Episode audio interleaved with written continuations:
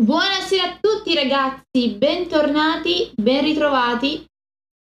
Come va a tutti? Come va? Uh, avete passato un buon fine settimana? Ovviamente per chi è nuovo del canale eh, vi spiego uh, perché tecnicamente facciamo questa live perché dovete sapere che in realtà uh, questo è un remake, un reboot Buonasera Gael, di una live che purtroppo eh, è andata male, è andata persa per motivi tecnici e eh, la sottoscritta ha dovuto saltare quella live, ha dovuto saltare la live inerente appunto al nostro argomento eh, di natura storico, comunque archeologico, che appunto c'è il sabato e quindi recuperone, esattamente, recupero app, esattamente. E eh, vi dico già che eh, ho una, sarà una settimana di fuoco, ragazzi. Sarà una settimana di fuoco. Eh, preparatevi, Pre- mi preparo anch'io perché io non so come far coincidere poi tutto, però ci riusciremo in qualche modo. Partiamo con questo individuo eh, bislacco, strano, eh, per nulla, ehm, per nulla poetico, per nulla elegiaco, per nulla fissato con l'amore ma in maniera strana, che è il nostro poeta, scrittore del giorno, il nostro Publio Ovidio Nasone, probabilmente perché aveva un naso molto grosso. I romani sappiamo tutti che sono persone bislacche e strane. Allora, questo uh, poeta di cui parliamo oggi è un poeta dell'età uh, augustea, quindi siamo sotto Augusto, siamo in un periodo che è il periodo dell'impero romano, ragazzi. Siamo alla caduta della Repubblica principalmente perché dovete sapere che lui nasce nel 43 eh, Cristo, eh, principalmente in uh, una località nell'Abruzzese, Sulmona, e eh, ora vi dico anche, lui parla di sé ragazzi, lui è uno dei pochi autori finora trattati, ma in generale, che si mostrano a tutti gli effetti e parlano di sé in prima persona, facendo un'autobiografia eh, per quanto riguarda ovviamente il mondo antico, perché sappiamo che ora come ora nei tempi recenti di autobiografie e testi scritti ce ne sono a go-go, letteralmente, le fanno a bizzeffe. E cosa ci racconta lui de- della sua storia. Lui scrive, eh, ovviamente, eh, anche troppi, esattamente, anche troppi parlano di sé. Lui scrive in una sua elegia, Buonasera Velo Bianco, Uh, lui parla di sé, ragazzi, parla di sé uh, in un'opera uh, ovviamente elegiaca, tipo poetico, una, un mood poetico, eh, che ha eh, Ovidio tra i vari maestri di questo periodo e eh, scrive appunto l'elegia quarta, ehm, eh, numero 10 dei Tristia, queste esatte parole. Ovviamente ho il testo davanti, quindi eh, capitemi. Perché sappiate, o posteri, che io sia stato per quel cantore di teneri amori che voi leggete. Ascoltatemi. La mia patria è Sulmona, ricchissima di fresche acque, distante da Roma 90 miglia. È abruzzese, se ci, si, si muove un po', viaggia anche lui, un po' come tutti quanti, in questo periodo tutti possiamo muoverci, no? Ovviamente, eh, vabbè, lasciamo stare. La io nacqui è, ehm, perché sappiate la data, fu quando entrambi i consoli perirono nel medesimo destino e, se questo ha qualche importanza, io sono eh, antico erede dell'ordine equestre fino ai bisnonni. Quindi era praticamente non un patrizio, ma una figura che non era plebea sicuramente, ma possiamo dire che era per certi versi, anche se impropriamente, un borghese a tutti gli effetti. Era abbastanza benestante, infatti vedremo che ha eh, nella sua vita o comunque una curriculum di studi che è quello di un ragazzo comunque ricco, agiato, e appunto lui si definisce appunto della eh, diciamo classe degli equestri, quindi dei cavalieri. Cosa possiamo dire della sua infanzia? Perché vi ho voluto leggere questa cosa? Perché, vi ripeto, lui parla un botto di sé e quindi ogni 3x2 io vi citerò, ovviamente in traduzione, quello che dice. Eh, ovviamente, eh, se non credete alle mie parole, ci sta, dici, ma che cavolo dici? Allora vi dico anche il testo da cui prendo tutto. Expeden- ex perenni fonte, gli autori latini per il triennio è il mio libro della triennale, quindi eh, fatto il classico, eh, vi dico anche gli autori, eh, Anna Giordano Rampioni, Francesco Piazzi, quindi ragazzi, eh, comunque stavo dicendo, eh, questa figura di Ovidio eh, la vediamo appunto avere un'infanzia tutto sommato benestante perché già il fatto che lui da ragazzo si può permettere di andare a Roma e eh, fare una cosa che appunto tutti i ragazzi romani si potevano permettere, soprattutto i plebei, cioè andare a scuola di retorica, e ovviamente questo è ironico perché non tutti si potevano permettere una cosa del genere, ci dimostra come appunto il ragazzo vivesse una vita abbastanza agiata. E vediamo come uno dei suoi maestri, Seneca il retore, uno degli antenati di, di quel Seneca, personaggio molto simpatico eh, che sappiamo che fine fa con Nerone, va bene, comunque uno dei suoi antenati, appunto parlando di questo suo studente, uno studente geniale, brillantissimo, dice esattamente aveva un temperamento elegante, garbato e amabile. Orazio- eh, la sua eh, oratoria già allora non poteva dirsi altro che poesia in prosa. Nasone, perché ricordiamo Publio Video Nasone, eh, declamava eh, di rado le controversie e soltanto quelle eh, che ammettevano uno sviluppo psicologico. Cosa sono le controversie e soprattutto eh, a questo punto cosa declamava lui? Avendo fatto appunto studi di retorica, la retorica ragazzi ehm, diciamo sono studi di giurisprudenza, nost- la nostra giurisprudenza.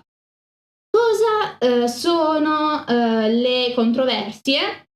Sono dei, diciamo così, eh, degli esercizi in cui ci si immagina di essere davanti a una corte, tipo un tribunale, tu sei l'avvocato che mh, eserciti appunto e ti immagini di essere davanti alla corte di tribunale. Sono orazioni e processi simulta- eh, simulati, per capirti, simultanei stavo dicendo, scusate, eh, lapsus, mentre lui appunto declamava quelle che in latino sono chiamate le suasorie, parolacce, parolacce, i latini dicono parolacce, no, non è una, tanto una parolaccia, anche se sembrerebbe, ma le suasorie invece sono personaggi che discutono, personaggi fittizi del mito per lo più, che appunto cercano di convincere altri, cercano di fare discorsi magari eh, inerenti a un argomento eh, a favore di una determinata situazione, a favore magari di un contesto per salvare qualcuno, però è tutto molto più generico e molto più anche mentale, perché dovete sapere che Ovidio non gli interessa, ovviamente non gli interessa la carriera giuridica, classico scrittore, non gli, non gli interessa la carriera giuridica. Quando voi vi troverete uno scrittore che il suo padre non l'ha costretto a fare giurisprudenza in un qualche modo, per piacere, forse le, le scrittrici, però di solito molti, ma molti, come abbiamo già visto, personaggi che hanno preso poi la carriera e sono diventati letterari, letterati, scusate, letterari, comunque tendono a fare giurisprudenza come studi. Uh, insomma, faceva l'avvocato a tempo perso, con grande eh, dispiacere del padre, esattamente, esattamente Kyle, esattamente anche Gaetano. Quindi, cosa succede?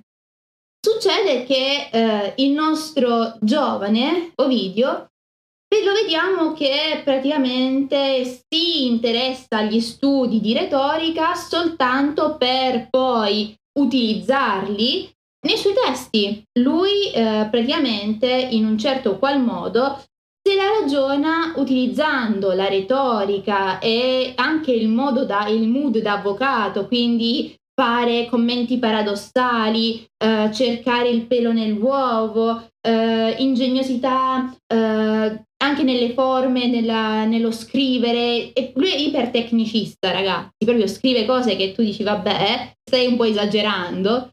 Um, però ecco appunto, eh, ci ritroviamo in questo mood che è quello di questa figura che eh, si distacca progressivamente dall'idea dello scrittore, cioè dall'idea del, del politico, e invece si eh, affaccia a quella dello scrittore, si affaccia all'otium letterario, quindi a letteralmente praticare eh, e eh, scrivere, ovviamente avendo come ha detto Kael eh, il padre che a un certo punto gli dirà, e appunto anche in questo caso cito, spesso mio padre eh, diceva, perché vuoi darti a un'occupazione senza frutto? Persino Omero morì senza lasciare patrimonio, per farvi capire. Continua ovviamente la citazione, però già basta questo per farvi capire un po' il mood, cioè il padre gli diceva ti prego figlio mio cercati il posto fisso perché è un po' come l'Italia ora, il posto fisso non ce n'è, però vabbè, Fatto sta, lascia la carriera forense, ma prima di fare ciò, vediamo il nostro giovane protagonista, carriera da avvocato dal 400 a.C. al eh, 1900 d.C., la migliore per i padri, esattamente. Potrebbe essere uno slogan, Kael. Uh, potrebbe, attento che te lo potrebbero fributare. Uh, cercati un lavoro serio, esattamente, come vabbè, lasciamo stare lasciamo stare, lasciamo stare che qua entriamo fuori dal discorso. Quindi, cosa fa il nostro giovane protagonista? Finito la carriera, eh, diciamo, da studente a Roma, 110 lode diremmo noi, fatto l'università, si fa il viaggio. Si fa il viaggio che fanno tutti i figli di papà eh, di quel periodo. Va in Grecia. Va in Grecia dove a tutti gli effetti uh, dovete immaginarvi questo mood. La Grecia e soprattutto Atene era vista comunque come una capitale culturale anche nel periodo imperiale. E quindi immaginatevi che andare in Grecia era come entrare, uh, per esempio, non lo so, a Bologna, a Firenze, comunque centri di cultura. E vediamo a questo punto che lui sta tranquillamente ad Atene, comunque sta in Grecia per un annetto e poi eh, apprende tantissimo, soprattutto per quanto riguarda il mito, la cultura mitica, eh, e poi decide di continuare il viaggio. Non ritorna subito a casa, ma bensì lo vediamo eh, visitare l'Asia Minore, lo vediamo visitare l'Egitto e poi per tornare appunto a Roma lo vediamo eh, andare a passare anche per la Sicilia. E voi mi direte, ma scusa, se hai fatto la vacanza, bella lì, cosa comporta ciò? Che lui apprende, nel frattempo ha taccuino in mano e eh, ascolta i miti, le tradizioni, gli usi, i costumi eh, dei posti in cui vi, che va a visitare. E soprattutto lui è molto interessato ai miti particolari, eh, magari non le classiche trattazioni conosciute, ma magari storie alternative. Il mito antico, ragazzi, eh, diciamo che erano tanti what if in realtà, non, sol- non c'era soltanto un mito, ma c'erano diverse sfumature di una stessa storia magari. E questo, questa cosa la rivedremo infatti in una delle sue, dei suoi masterpiece, dei suoi capolavori, che appunto ehm, sono 15 libri, per farvi capire, sulle metamorfosi presenti nel mito, eh, quindi eh, da un periodo greco si arriva anche a un periodo tranquillamente romano e eh, con accenni di filosofia che, che c'entra la filosofia, beh lui ce la butta perché tanto male non fa, diciamo che stava cercando di in qualche modo far sembrare la sua opera qualcosa di serio, però vabbè.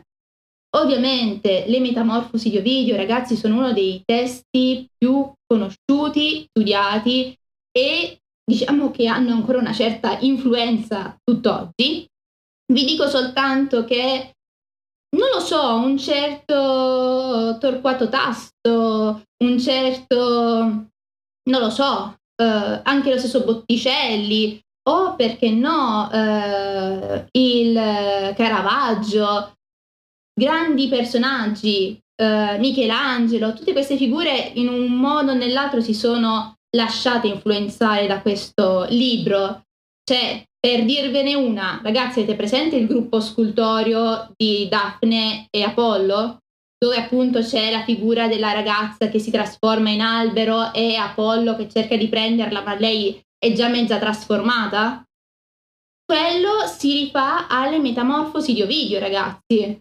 E anche lo stesso Shakespeare, per esempio, cioè ci sono veramente tantissimi autori che sotto sotto, se andate a vedere, hanno delle derivazioni da Ovidio.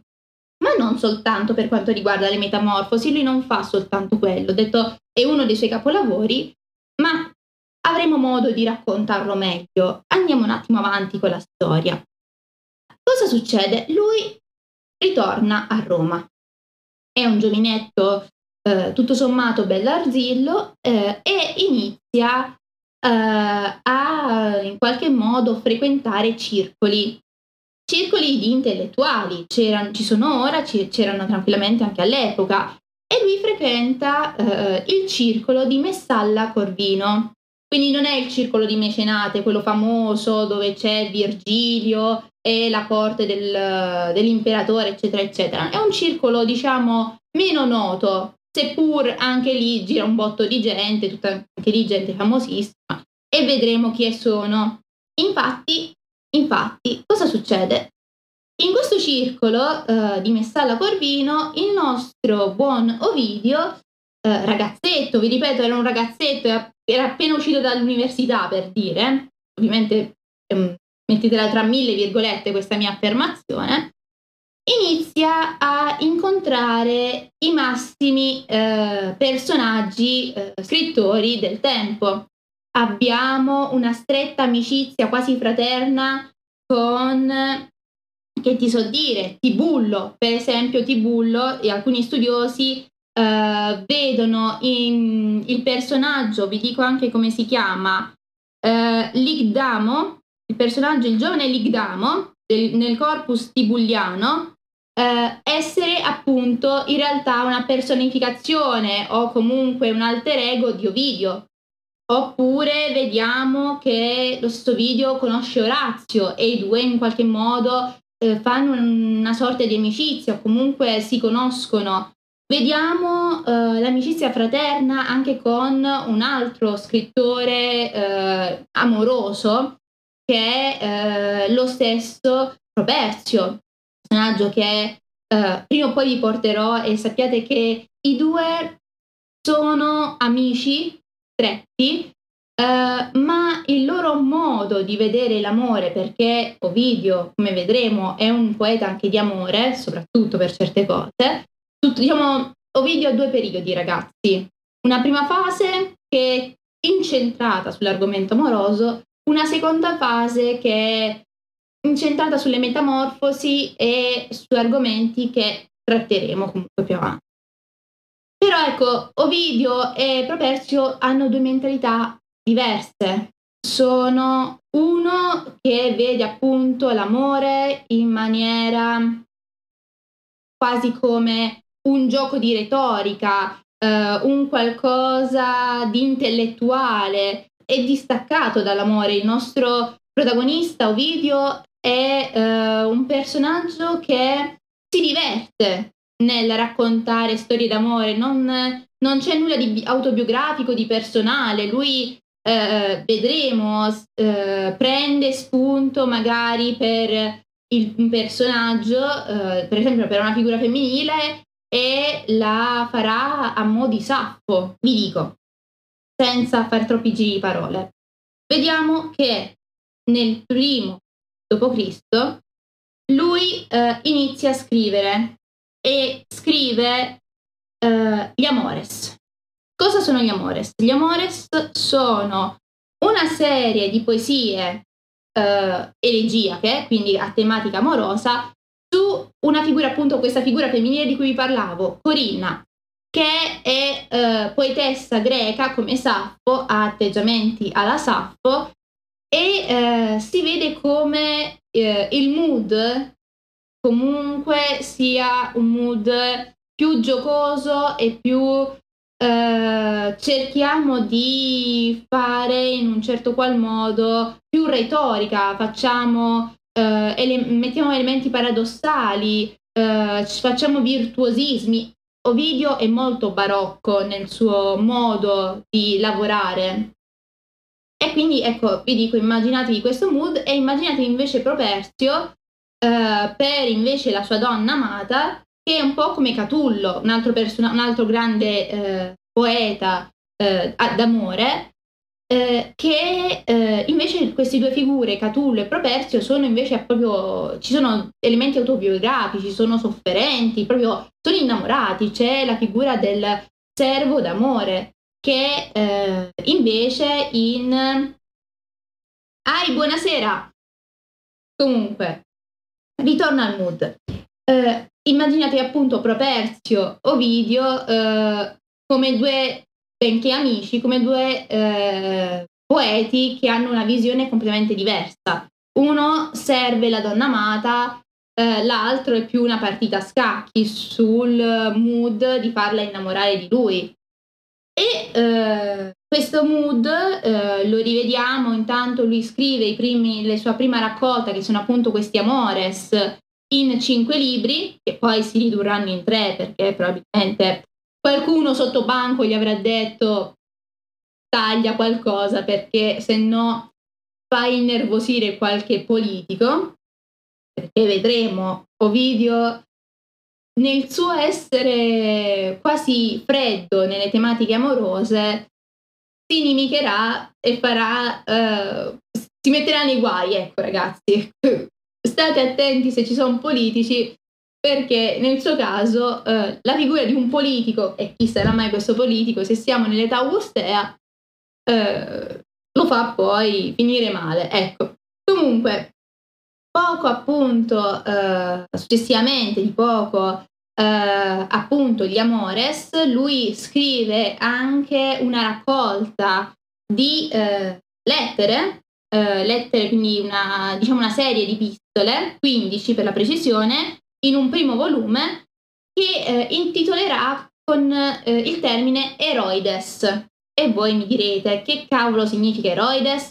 Ci potete arrivare. Sono le eroine, le eroine del mito, le donne che eh, nel mito piangono perché magari c'è il marito che eh, non torna a casa o sono state abbandonate su un'isola Vero Teseo? Eh, va bene, scusate. Comunque ho citato ovviamente Penelope e Arianna del famoso filo di Arianna, per dirvene due, oppure anche la figura di Elena, queste figure femminili che piangono, che soffrono e appunto eh, ovviamente di mezzo c'è anche la tematica anche qui amorosa dell'amore eh, in alcuni casi tradito o diciamo eh, monodirezionale, cioè magari è soltanto una persona che è innamorata mentre l'altro principalmente non se la fida.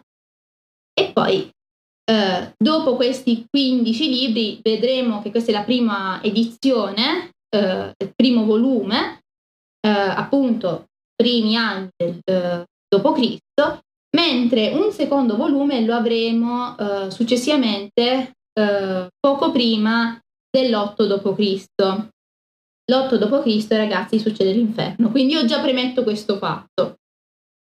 Però intanto con il circolo eh, di Messala Corvino lui si fa eh, i big money, cioè inizia a diventare conosciuto, eh, si leggono, si confrontano i vari poeti, le vaga- varie figure letterate, letterate, non lo so dire, comunque gra- le grandi figure, io ogni tanto non riesco manco a parlare, e vediamo come a un certo punto eh, il 2 d.C. il nostro video ha un'idea.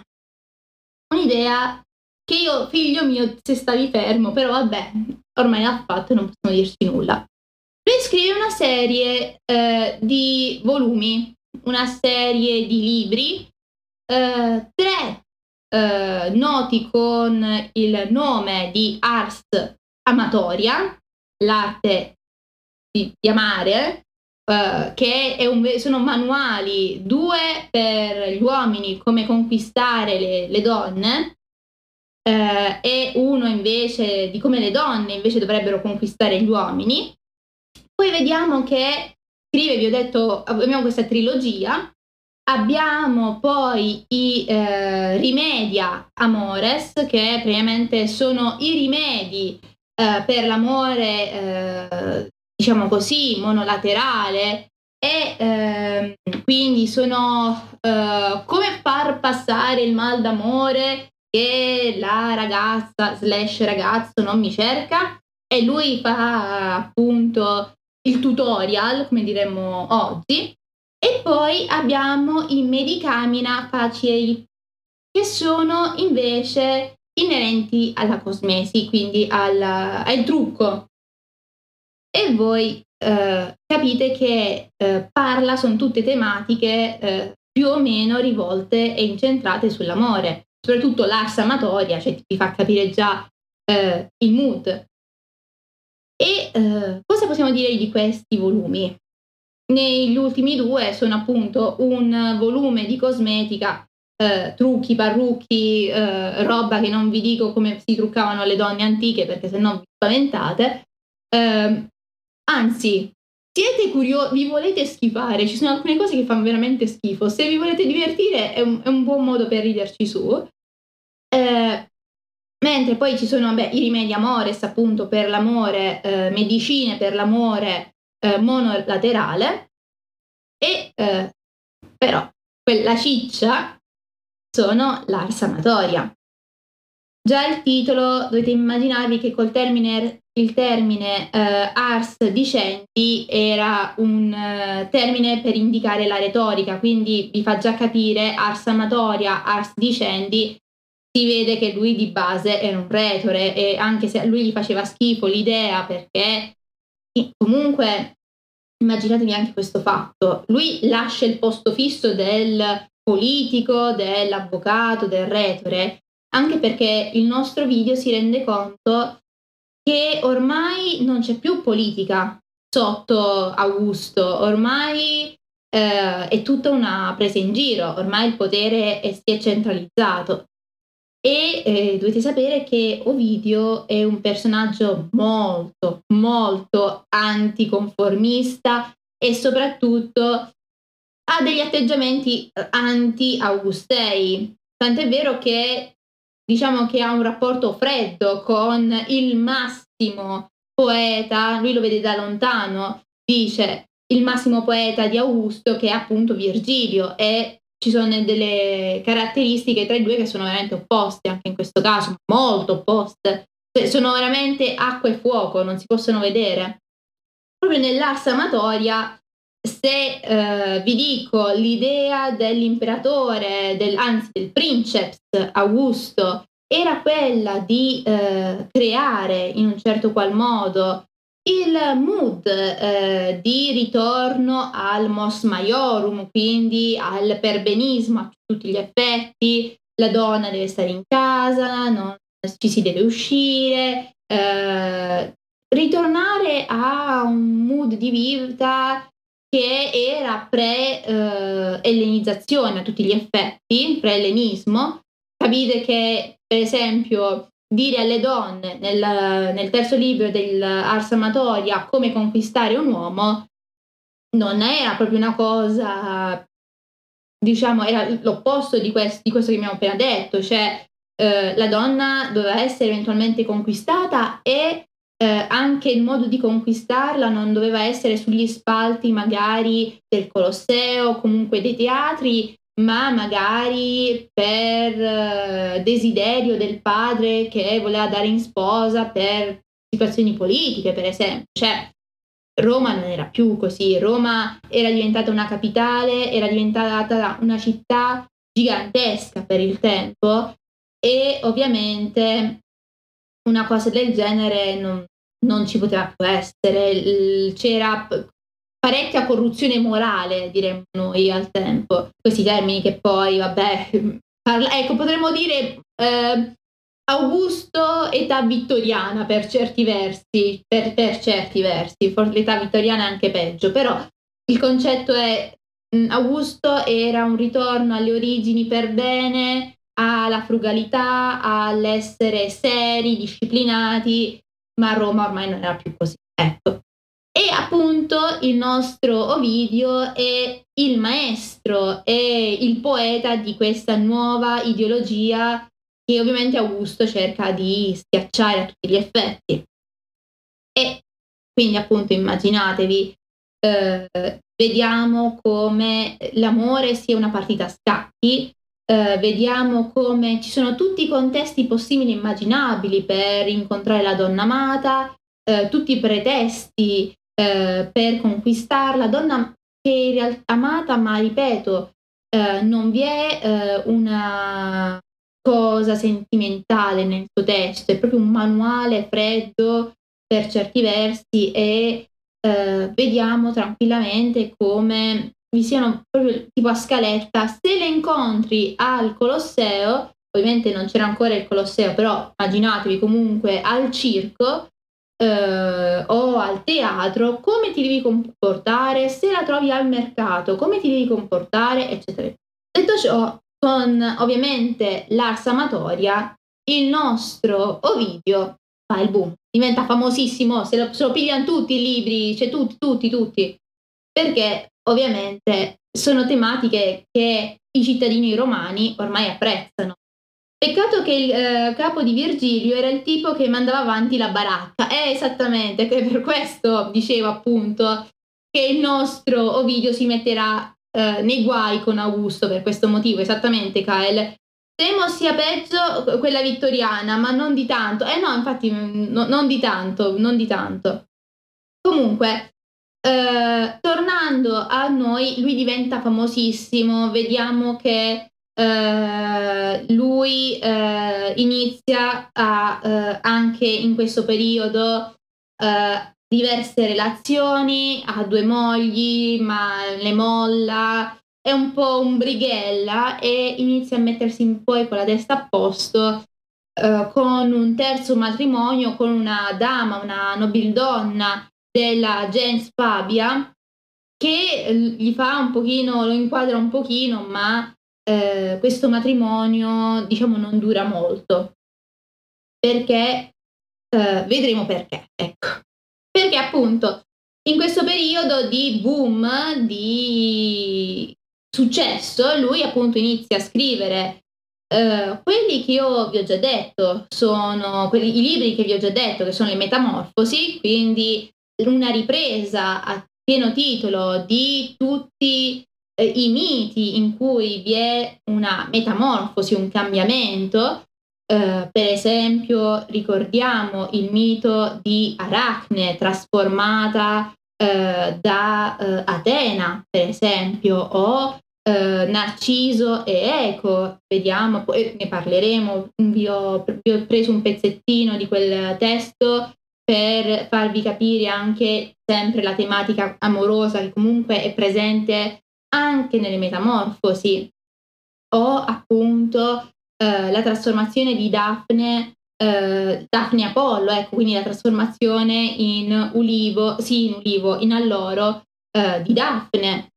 O eh, veramente ce ne sono tantissimi, ragazzi, e io ripeto, sono 15 libri, eh, tutti di miti, tutti di miti che tra loro eh, hanno una struttura che ricorda eh, per certi versi eh, la struttura epica, perché comunque eh, sono eh, una trattazione epica a tutti gli effetti, alla stregua dell'Eneide, dell'Iliade, dell'Odissea.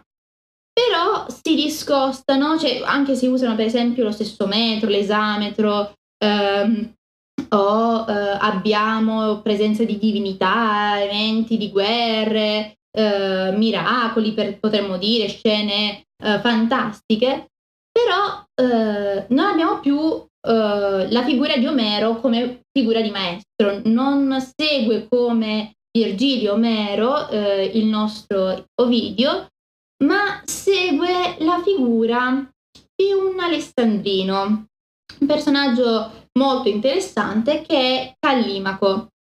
Callimaco scrive eh, gli Aiti, eh, Aites, Aitia, scusate, Aitia, ok, perdonatemi, non, eh, è, è, greco io, vabbè. Comunque gli Aitia, che sono eh, come strutturati a mo' eh, di trattazioni di storie separate le une dalle altre che eh, si ricongiungono in un, unimo, in un unico grande eh, complesso tramite magari situazioni di parentela, cioè magari l'idea di Ovidio era questo protagonista è imparentato, eh, questo eroe che ha fatto questa fine, eh, è imparentato il suo successore alla medesima sorte, cioè quindi legami di parentela o magari legami temporali, mentre a Troia succedeva questa cosa, a Creta succedeva quest'altra, per farvi capire il mood o eh, anche per quanto riguarda trasformazioni simili, per tematiche simili. Per esempio, eh, il mito dei eh, appunto eh, il mito amoroso di eh, Apollo e Daphne, eh, un amore non ricambiato da una figura divina, lo rivediamo anche in Narciso e Eco, perché comunque Eco è una ninfa, e c'è anche il collegamento opposto.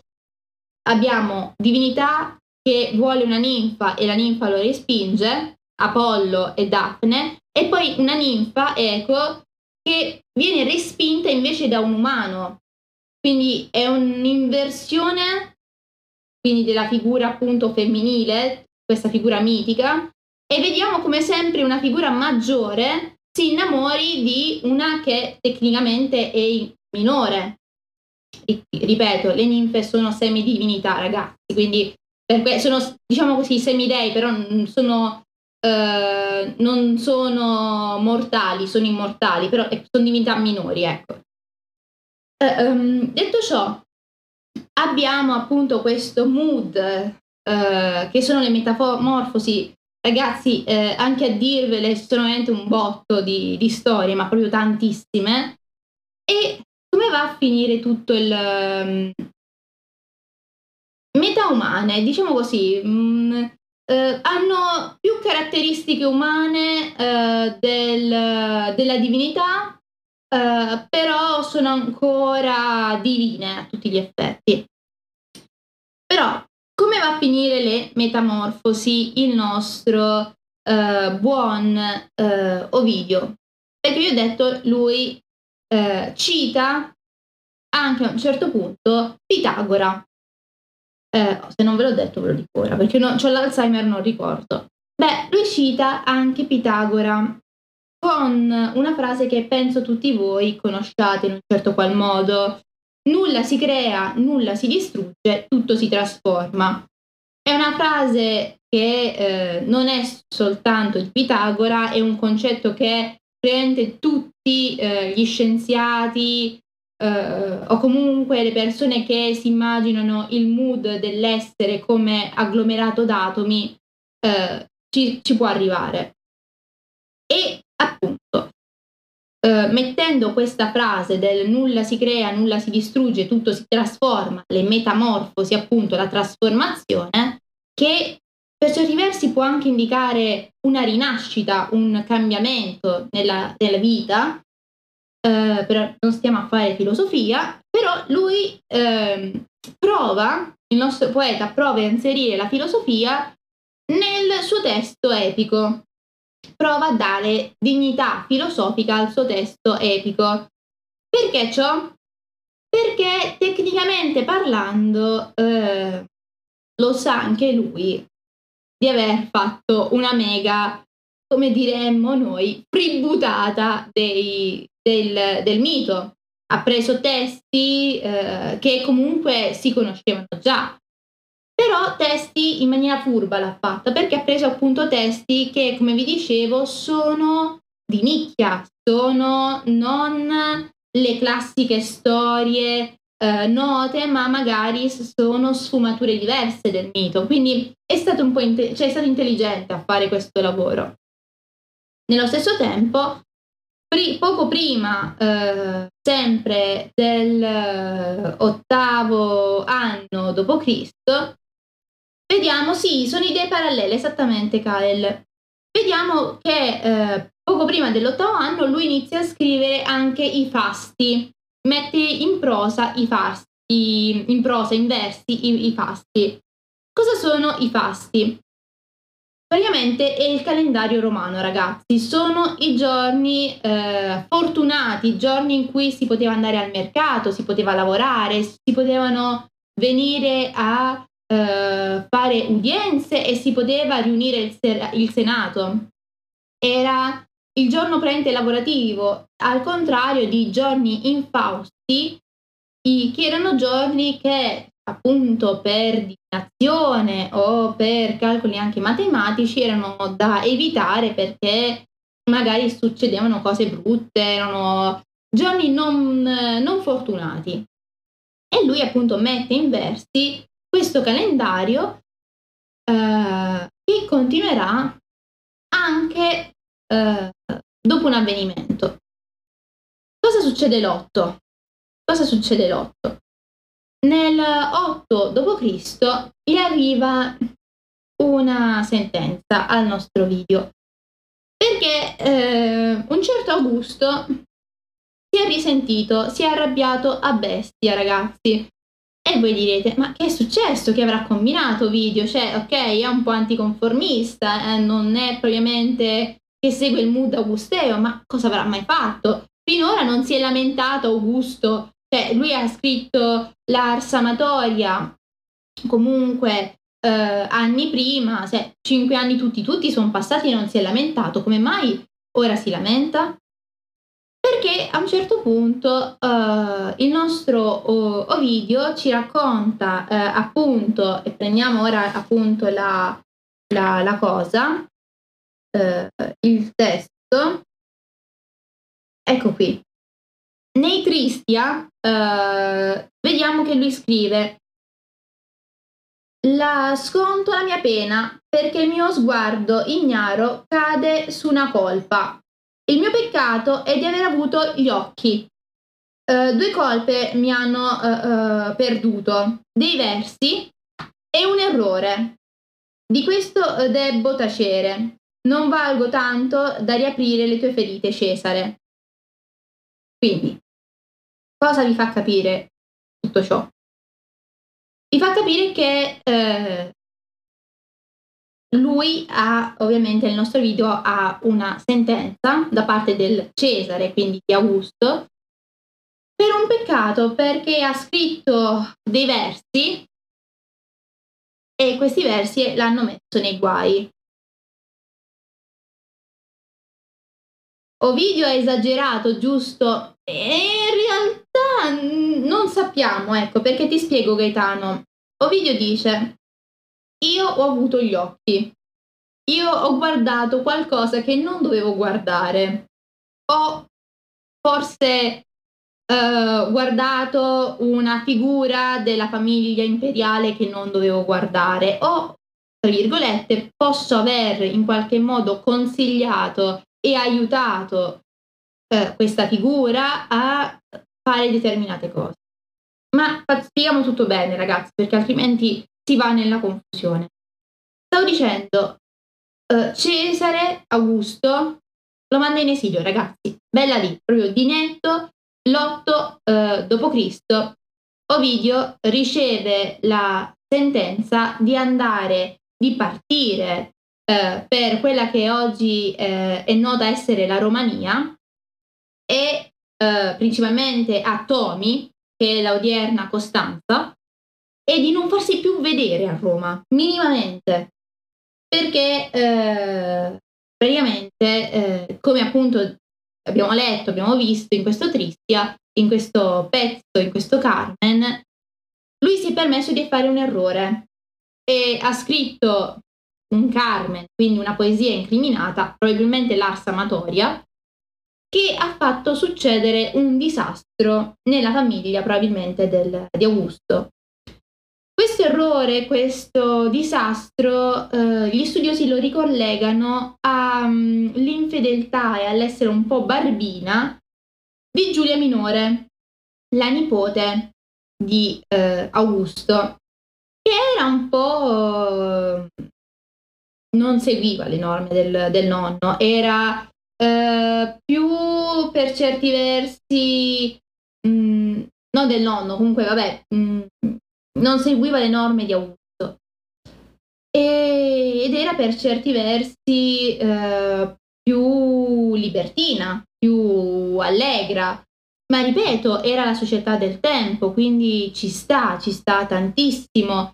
Eh, Certo, no, questo se tu, Augusto, vuoi riportare eh, una certa serietà a Roma e eh, tua nipote eh, fa le corna a destra manca al marito, cioè, no, non, è molto, non, non riesce ad, ad, avere il tuo scopo. Tant'è vero che la nipote finirà esiliata, come lo stesso video, magari ecco, il suo esilio non è eh, così lontano eh, come quello di Ovidio, lei rimarrà in Italia, però eh, finirà su un'isola in mezzo al mare, dimenticata, ciao bimba. Perché appunto eh, la, le, le, leggi, il mood di Augusto eh, erano tutte eh, contro l'adulterio. Abbiamo la Lex Iulia, Iulia de Adulteri eh, coercendis, che è appunto una legge contro eh, appunto l'adulterio e eh, per far, per già, comunque l'ex Iulia, quindi l'ex eh, legge di comunque Augusto, che era eh, imparentato con Giulio Cesare, quindi il concetto è quello. Eh, lui aveva anche nel nome eh, il nome Giulio comunque sull'adulterio e eh, coercendi, quindi incarcerazione. Oppure l'ex papia Poppea, che io leggo qui ragazzi perché giustamente non me li ricordo, però sono leggi contro l'adulterio. E vi dico, con la morte anche del buon mecenate che in qualche modo in, riusciva a frenare Augusto, immaginatevi un po' il mood eh, che eh, si poteva avere tra anche gli altri scrittori, cioè non si poteva più sgarrare minimamente, perché altrimenti il diva gusto ti sbatteva fuori, lettera- letteralmente.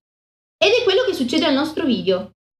Viene sbattuto fuori e si ritrova in mezzo ai barbari, in mezzo alla gente eh, che non parla la sua lingua, parla al stento un uh, greco imbastardito e uh, lo vediamo senza la famiglia, senza gli amici, lui scriverà delle lettere ovviamente uh, in ehm, maniera anche molto fine, garbata, ricordiamoci che lui è un retore, quindi metterà formule retoriche anche lì e eh, appunto per eh, lamentarsi e per piangere della sua situazione. E vediamo anche appunto i Tristia che sono eh, queste sue lamentazioni, queste sue Tristia e tristezza, quindi pianto, abbiamo eh, elementi di pianto, di disperazione, di tristezza, eh, perché appunto il concetto di fondo è Augusto ti manda a quel paese letteralmente eh, non è per offendere, però lo mando in Romania perché tu hai fatto un danno, un danno grosso. Eh, Mecenate che diceva ad Augusto, eh, so ragazzi, lascia fare, e invece poi ha eh, nato Mecenate, eh, Augusto non l'ha lasciato più fare a nessuno, gli è pigliata proprio, gli ha, gli ha sbroccato Augusto. Il problema è che farlo... Uh,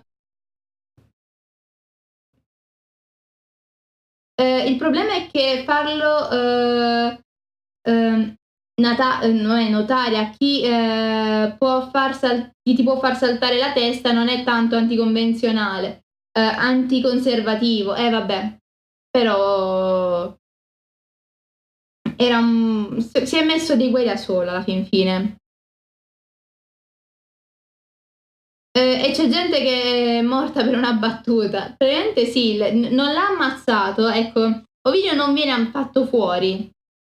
Però era, era lì lì, la strada era quella giusta. Cioè, ehm, probabilmente non è stato fatto fuori perché appunto gli scrittori pensano che lui abbia aiutato a far fare le corna a Giulia Minore, che non sia stato lui il primo. Però è forse per questo che si è salvato. Però comunque essere sbattuto dall'altra parte dell'impero, le, cioè, al tempo era anche dire quasi dall'altra parte del mondo, era dire tanto. Fatto sta che, tra le altre cose simpatiche, ragazzi, neanche lo stesso Tiberio, imperatore successivo ad Augusto, il primo vero imperatore, eh, perché ricordiamo che Augusto è il princeps, ehm, lo eh, fa ritornare a casa, quindi lui rimarrà eh, per dieci anni in esilio finché non morirà. Sappiamo che e immaginiamo che il buon eh, Ovidio muoia intorno al 17-18 eh, d.C. e appunto immaginatevi se persino l'imperatore successivo, che di solito faceva la grazia a tutti gli effetti e ti faceva ritornare indietro, non ti ha fatto tornare indietro, il danno doveva essere grosso, doveva essere molto grosso. Detto ciò, eh, vi dico che in questi anni appunto lui scrive, sono trattazioni per lo più appunto tristi, eh, pianto, depressione, eccetera, eccetera. E inoltre scrive anche un'operetta che è Libis, che è un'operetta contro, a mo' di invettiva, contro eh, appunto un vicino di casa a cui parente gli maledice anche la famiglia perché non, non si potevano vedere. Però giustamente tra barbari e un romano che manco capiva la lingua, anche là è un po', un po assurdo. Ecco, però voi mi direte, ma a sto punto c'era davvero bisogno? Che cosa avrà mai detto per poter... Eh, cosa ci sarà mai stato nell'ars amatoria per poter essere così incriminante, Dio santo, cioè Augusto ha esagerato. Cosa avrà mai scritto per il nostro video per farsi linciare a tal punto eh, dal nostro Augusto e eh, per in qualche modo eh, finire eh, a Costanza, l'odierna Costanza in Romania, in esilio. Vi faccio un esempio, ok? Non è l'Ars Amatoria, vi metto gli Amores, che quindi anche prima, quindi dovrebbe essere anche una cosa più soft. Uh, Ovidio, Amores, eh, eh, secondo, e vediamo, penso sia secondo libro, eh, seconda penso poesia. Eh, non siedo qui perché ho la passione dei cavalli da corsa, però è quello che tu tifi, io quello, eh, quello prego che vinca. Per parlare eh, insieme a te sono venuto, insieme a te a sedere perché non ti fosse eh, ignoto quello che tu susciti, amore. Tu guardi le corse, io te, siamo entrambi spettatori di ciò che ci piace, ognuno eh, gli occhi suoi a nutrire. Beato chiunque sia il guidatore per cui fa il tifo. Dunque è toccato a lui di essere pass- la tua passione. Uh, questo me tocchi uh, quando uh, siamo uniti eh, nel cancello. Mi spingerò con coraggio stando in sella ai cavalli e ora darò eh, briga, ora segnerò il dorso con una frustata, ora stringerò la, eh, la meta con l'interno delle ruote. Se mentre corro mi eh, verrai allo, eh, allo sguardo, rallenterò e le redini abbandonate mi scivoleranno dalle mani. E ovviamente non so per farvi solo capire voi direte cosa c'è di eh, particolare in questi, in questi versi, che ho letto malissimo tra le altre cose, però non sono capace di leggere in maniera poetica. Beh, immaginatevi appunto che lui, come vi ho già detto, eh, crea eh, l'impalcatura di corse di cavalli e praticamente sta a guardare una donna tipo così mentre lei si guarda tranquillamente eh, uno spettacolo. È come se qualcuno, voi andaste al cinema ragazzi e ci fosse eh, uomo, donna, che sia, una persona che vi guarda così tutto il tempo a fissarvi e mentre voi appunto vi, vi divertite perché magari c'è un idolo, un personaggio che vi piace, lei continua a guardarvi. E giustamente poi si faccia i viaggi del tipo eh, guarda quel, il protagonista che magari questa figura femminile eh, sta a guardare, no? Eh, e, e, avete presente un po' Yandere Simulator? Cioè, o comunque la figura della Yandere? Tipo, è tipo stalker, è tipo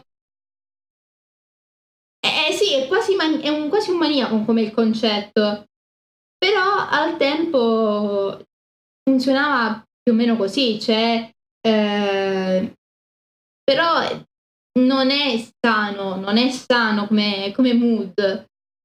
Cioè, mh, mm, giustamente io vi faccio notare eh, come la potremmo immaginare noi, però ecco, anche al tempo una persona che ti fissava in un certo qual modo non era propriamente tranquilla, cioè un pochino ti faceva stare preoccupata. Tra le altre cose, secondo il mood amoroso del tempo, almeno quello che voleva instaurare di nuovo il buon Augusto, le donne dovevano uscire accompagnate da un servitore o dovevano uscire con altre donne.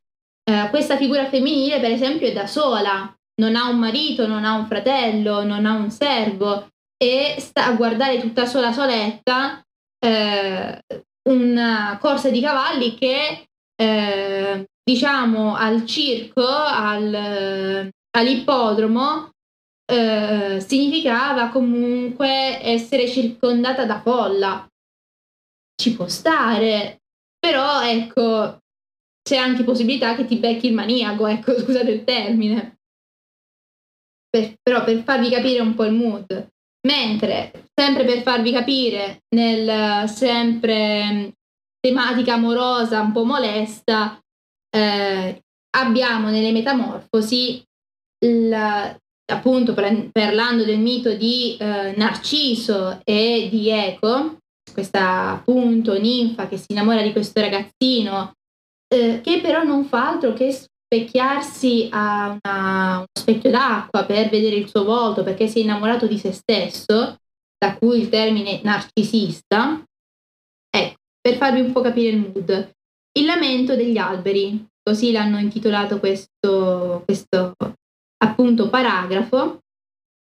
Immaginatevi il contesto. Abbiamo Narciso che si specchia alla fonte e proclama al suo riflesso il suo amore. Quindi quasi un amore unilaterale, si può chiamare amore, non lo so. Però ecco a voi. Voi che siete così eh, vetuste, ricordate di aver mai visto nel corso della vostra lunga vita qualcuno che così sia uh, consumato? Sono innamorato e vedo l'oggetto del mio amore, ma non riesco ad afferrarlo. È uno specchio d'acqua grazie alla ciufola che non riesce ad, ad afferrarlo Narciso, però vabbè fino a tal punto l'amore mi lusinga e mi confonde.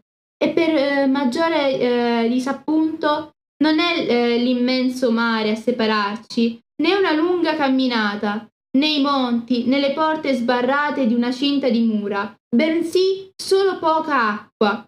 Anche lui desidera il mio abbraccio, tutte le volte che mi sporgo per dargli un bacio eh, alla limpida corrente, lui si sforza di ricambiarmi, è uno specchio d'acqua, però per far, vabbè, continuo. Um, si sforza di ricambiarmi con la bocca rivolta verso la mia. Uh, si uh, direbbe che, uh, che anch'io possa toccarlo. È un nulla quello che si frappone al nostro amore? Fanciullo, chiunque tu sia, esci fuori e vieni qui. Perché mi deludi, mio unico amore? E dove te ne fuggi quando io ti desidero? Non è certo il mio aspetto, non è l'età a farti fuggire. altrimenti le ninfe non mi avrebbero amato. Il tuo volto amichevole mi induce a ben sperare e quando io tendo le braccia lo fai anche tu, eccetera, eccetera, perché lasciamo stare che mi, mi viene un po' a cringiare come cosa.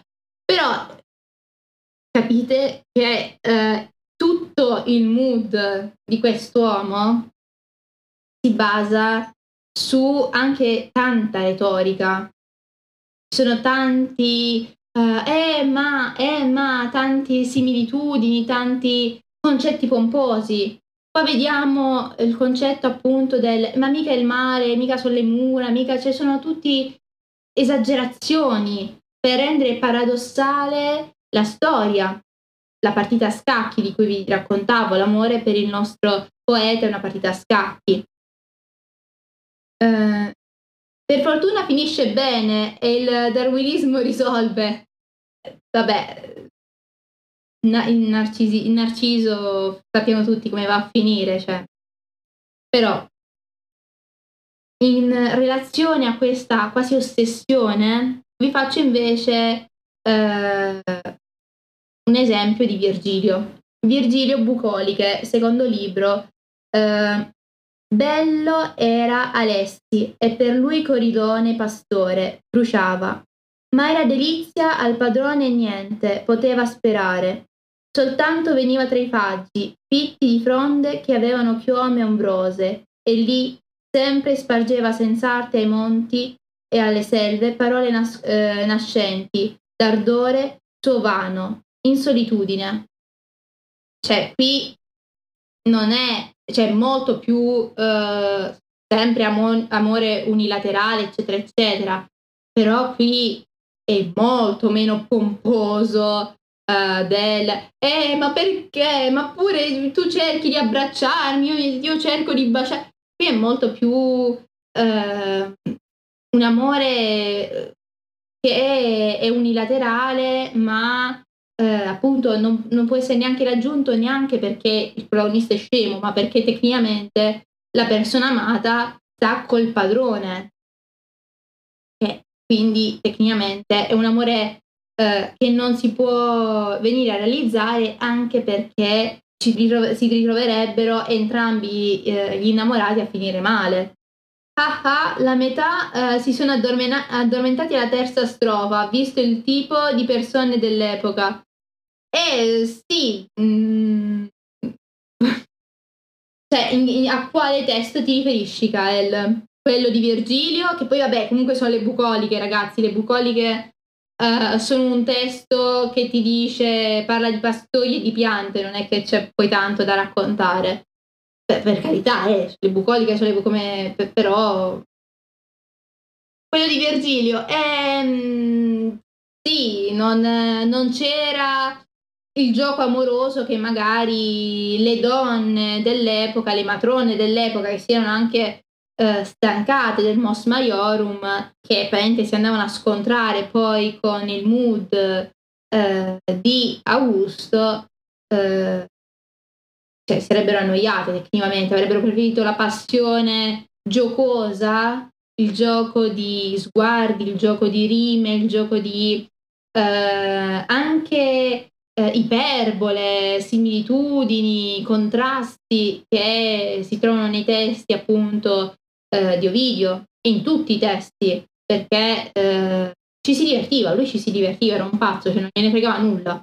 Cioè, se si poteva complicare la storia, si, la complicava. Po', un po' alla Cicerone, cioè molto... Eh, giustamente Cicerone è anche un retore, quindi ci sta. Manca, eh, manca il pathos, manca sì la sofferenza, però ecco, io ti ho fatto vedere Virgilio che è più eh, un qualcosa di mm, meno pietoso di eh, appunto del nostro Narciso. Però se prendo magari, ecco, vediamo un po' Properzio, elegia prima, deserti e quieti sono questi luoghi eh, a chi piange. Vuoto è il bosco che il soffio di Zefiro pervade. Zefiro è un vento, ragazzi, una, una personificazione del vento. Qui senza danno esprime, eh, eh, esprimere si può un dolore occulto, se soltanto le rocce solitarie sanno serbare fede. Da dove dare inizio, mia Cinzia, a raccontare eh, i tuoi eh, disdegni? In qual modo, Cinzia, ispiri il mio lamento? Eh, lo, attestera, eh, lo, attesterete voi che conoscete l'amore. Alberi al dio, eh, al, al dio di Arcadia amici, Faggio e Pino.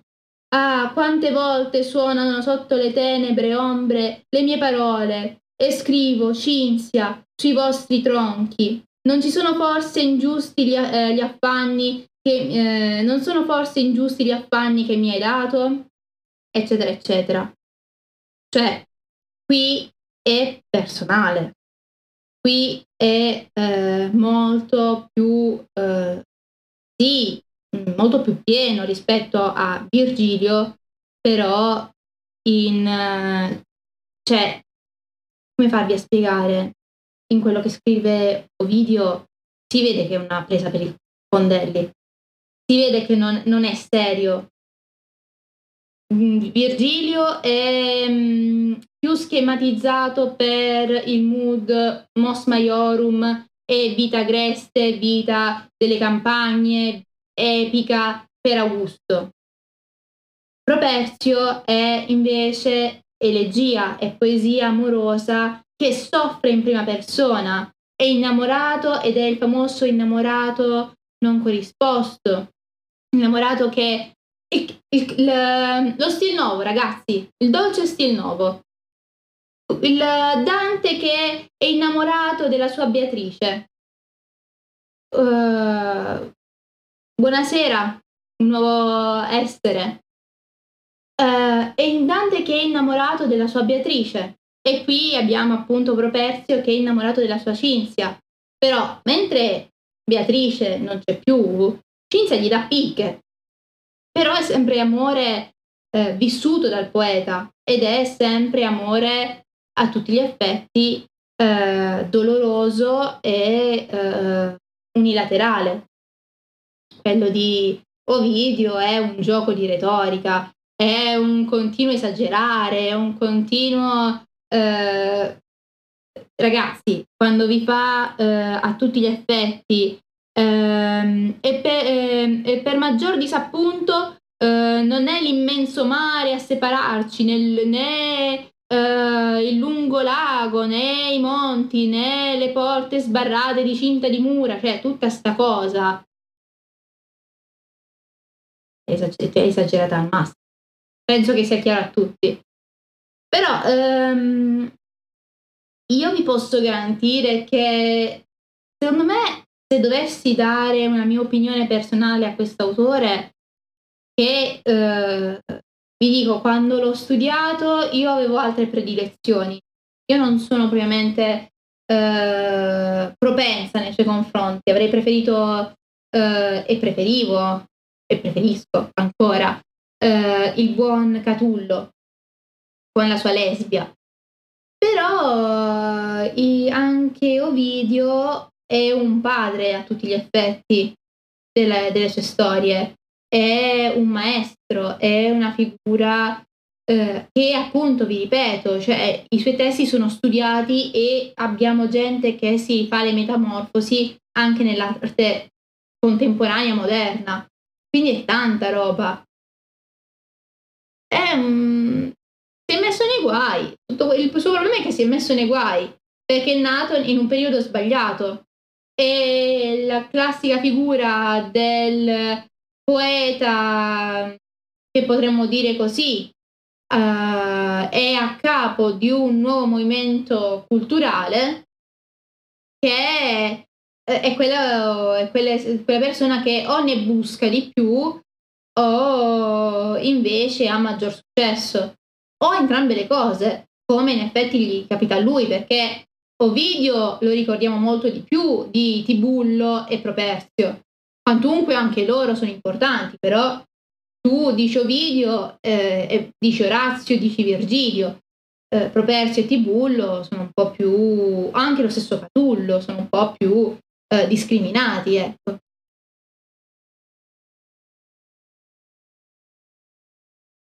allora, in, sì, sono rimaste famose nei secoli, appunto, sono testi che rimangono. A questo punto la si conclude. Comunque, buonanotte Gaetano, buonanotte Kyle, buonanotte a tutti ragazzi, la live si conclude qui. Notte notte a tutti,